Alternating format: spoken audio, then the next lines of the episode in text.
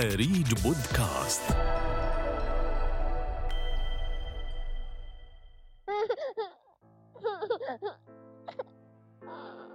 أنا والد الطفل أيهم أحمد محمد رشدي أبو سمرة.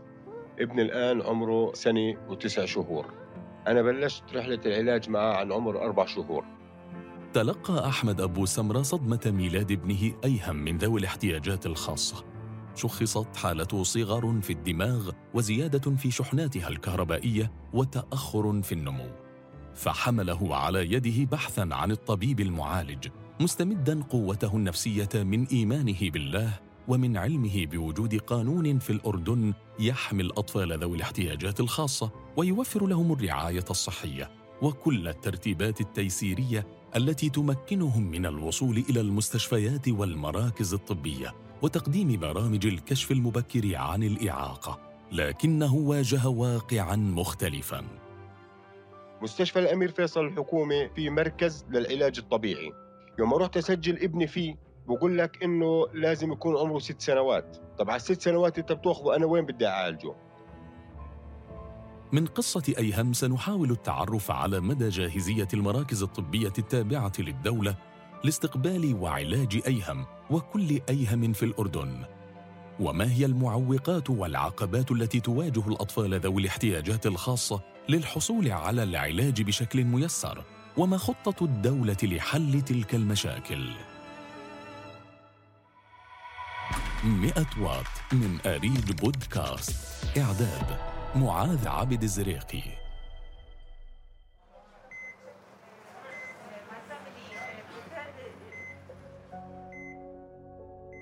ابني الآن عمره آه، سنة وتسع شهور. أنا بلشت رحلة العلاج معه عن عمر أربع شهور. الآن اضطريت إني أروح أوديه على دكتور خاص لأنه العلاج مش موجود غير بمستشفى البشير.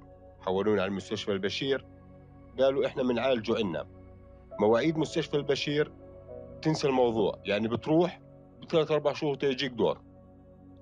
اثنين أنا ابني بحاجة لعلاج طبيعي مكثف ثلاث جلسات في الأسبوع.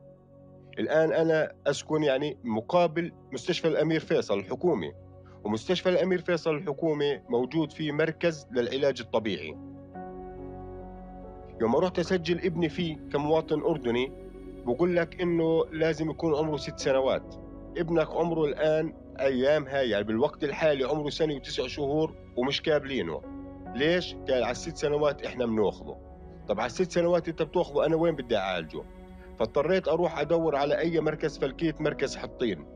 مركز حطين الآن بنطيني جلسة واحدة في الأسبوع اللي هي كل خميس. طب أنا ابني بده ثلاث جلسات في الأسبوع. فمضطر إني أعمل له جلسات على حسابي الشخصي. ثلاث جلسات في الأسبوع جلستين على المركز وجلستين علي. وكل جلسة علي بتكلفنا 10 دنانير ما يعادل 80 دينار شهري. يحكي لك يا عمي صورنا شو إحنا بنسوي وأنت سوي له في البيت. طب كويس أنا بدي أسوي له بالبيت. هاي اعصاب للطفل أنا ممكن أعمل له حركة غلط أشله. هذول دكاترة دارسين وفاهمين وماخذين دورات كيف بيعملوا.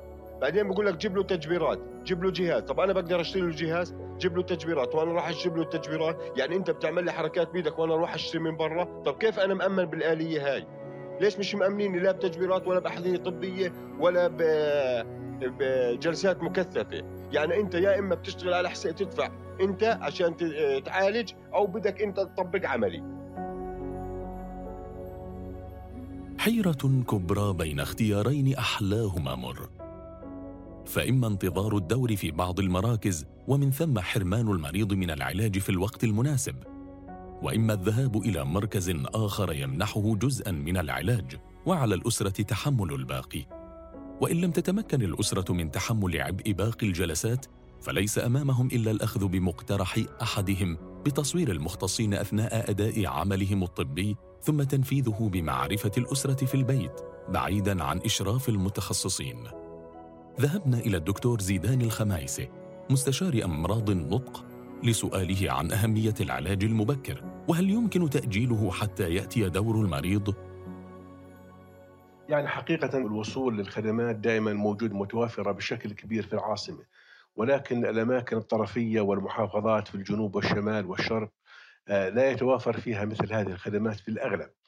وطبعا هذا ما يصب في قناة التدخل المبكر، التدخل المبكر يعني عبارة عن سياسة عامة في العلاج لأنها تأتي أكلها في المستقبل وبالتالي الطفل الذي تعرض للجلسات العلاجية بشكل مبكر سيكون أفضل تقدما وأحسن تاهيلا من الأطفال الذين يتم اكتشافهم بشكل متأخر والتدخل المتأخر لهم لا يكون بجودة التدخل المبكر لدى هذه الفئة. ينصح المتخصصون بمنح العلاج مبكرا.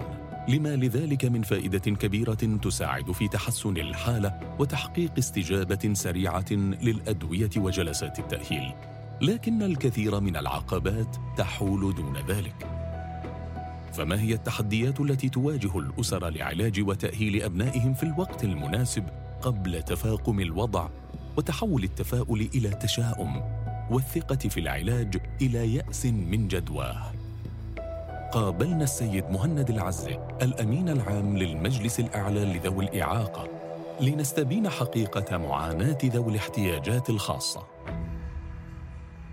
في عدة تحديات بموضوع جلسات التأهيل يعني أنت عندك أولا ندرة الكوادر اللي موجودة بالقطاعات الحكومية اللي ممكن تقدم الخدمة بشكل مجاني أو أو شبه مجاني.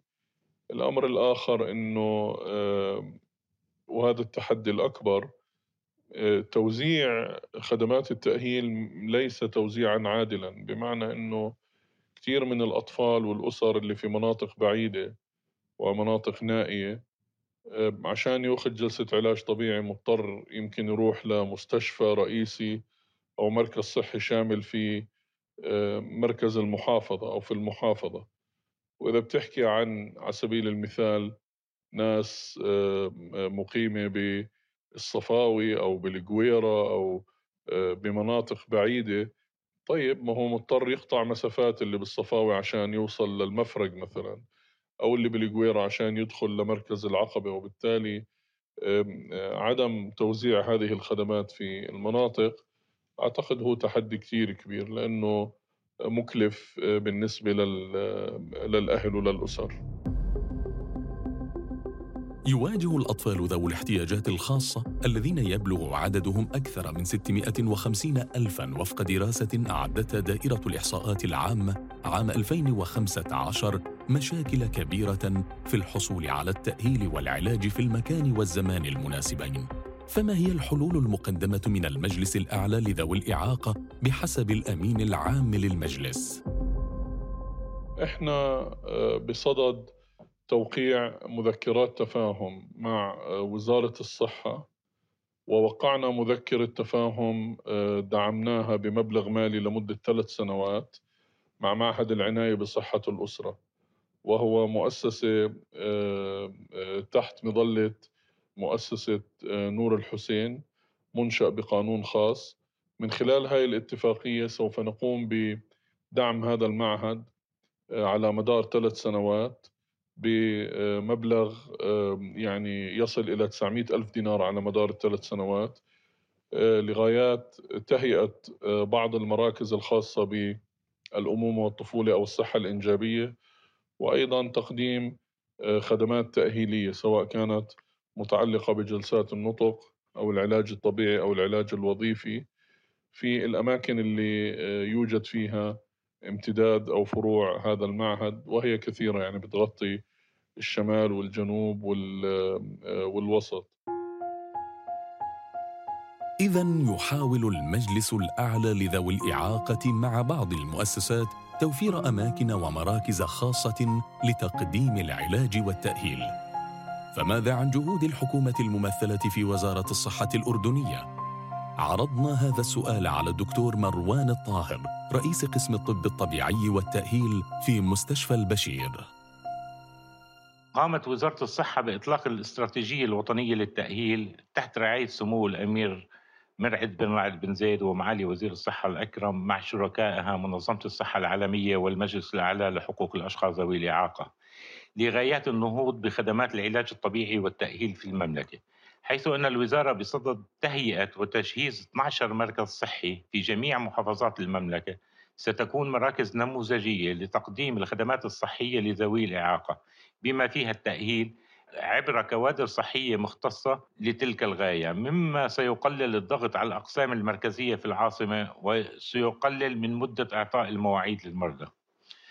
كما وتم افتتاح مؤخرا قسم تأهيل في مستشفى الزرقاء الحكومي.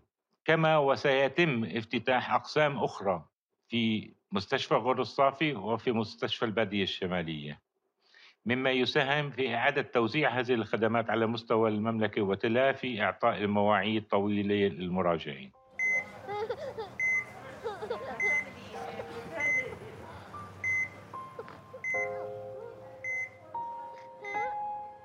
بحسب دراسة أعدتها دائرة الإحصاءات العامة عام 2015 يوجد شخص من ذوي الإعاقة بين كل تسعة أفراد أعمارهم خمس سنوات فأكثر. بنسبة تبلغ حوالي 11% ومع تردي الخدمة المقدمة لهم ينتظر ذو هؤلاء تحول الوعود الحكومية إلى إجراءات عملية على الأرض لتنفيذ المادتين 23 و 24 من قانون حقوق الأشخاص ذوي الإعاقة والتي تحتم على وزارة الصحة توفير كل الترتيبات التي تمكنهم من الوصول إلى المستشفيات والحصول على العلاج المناسب في الوقت المناسب وعدم تأجيله أو تأخيره.